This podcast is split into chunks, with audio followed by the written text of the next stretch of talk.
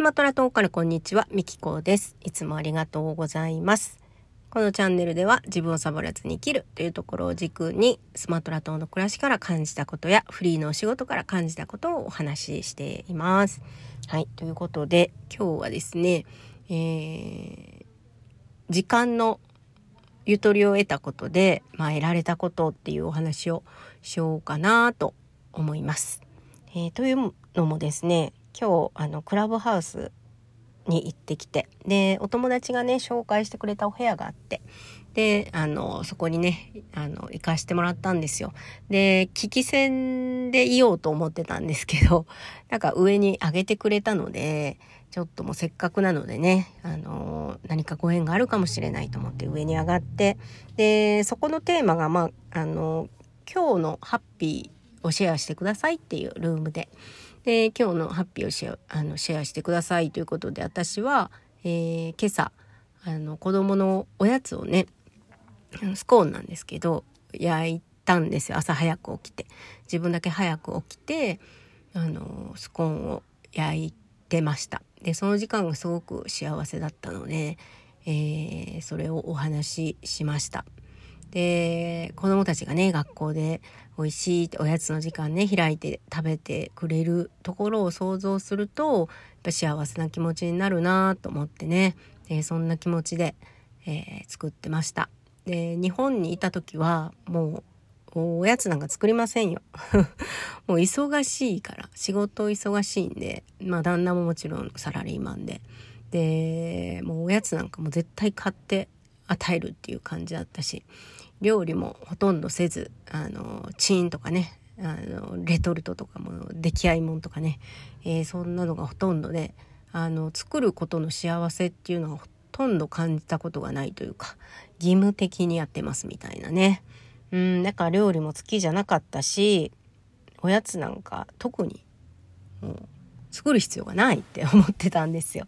でもこっちに来てやっぱ時間のゆとりがあってうん、わざわざね私朝が苦手なんですけど朝あの人より早く起きてニヤニヤしながら作ってるその時間はとても幸せだなと思いました。でこれはやっぱり時間にゆとりができたおかげで、えー、そういう喜び幸せも感じられるようになったしでやっぱり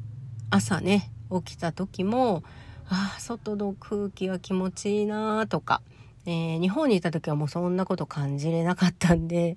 起きてとりあえず部屋の空気もうバババババって入れ替えてから仕事に行ってきてくださいみたいな感じで。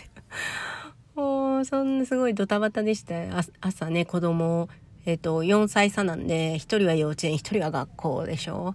だからねあの学校の集団登校行った後に幼稚園みたいなね。もうねなんか何が何だかわからないなんかねいろんなことを感じる暇がなかったような気がしますね。でも日本のお母さんはそうなんじゃないかなって思いますよ。でそちょっと話がそれたので戻りますけどやっぱ朝ね空気が美味しいなとか朝の日差しのあの太陽のエネルギーはすごくパワフルだなとかうんあのそんなこと全然日本ではね感じなかったんですけどやっぱ朝の太陽ってすごくねパワフルだなと思って必ず浴びるようにしてます。うん。でまあ散歩に行ってまあ散歩に行ったその先でもまああの畑をね見渡してあ今日は作業の人が来てるなとかあもう収穫の時期が来たんだなとかねああの田んぼがあるので。うん。であの釣り堀ではないけどねなんか川というかあれはでも一応自然の川なのかな。釣りを網を仕掛けてるねおじさんとかがいて。今日はいつものおじさんいないなとかね。あのうんそんなことを一個一個あの丁寧に感じられるっていうのがねすごく幸せなんですよ。だから時間のゆとりができたことでやっぱ得られたことってすごく大きいなって今日だからそのクラブハウスに行ってお話しする機会を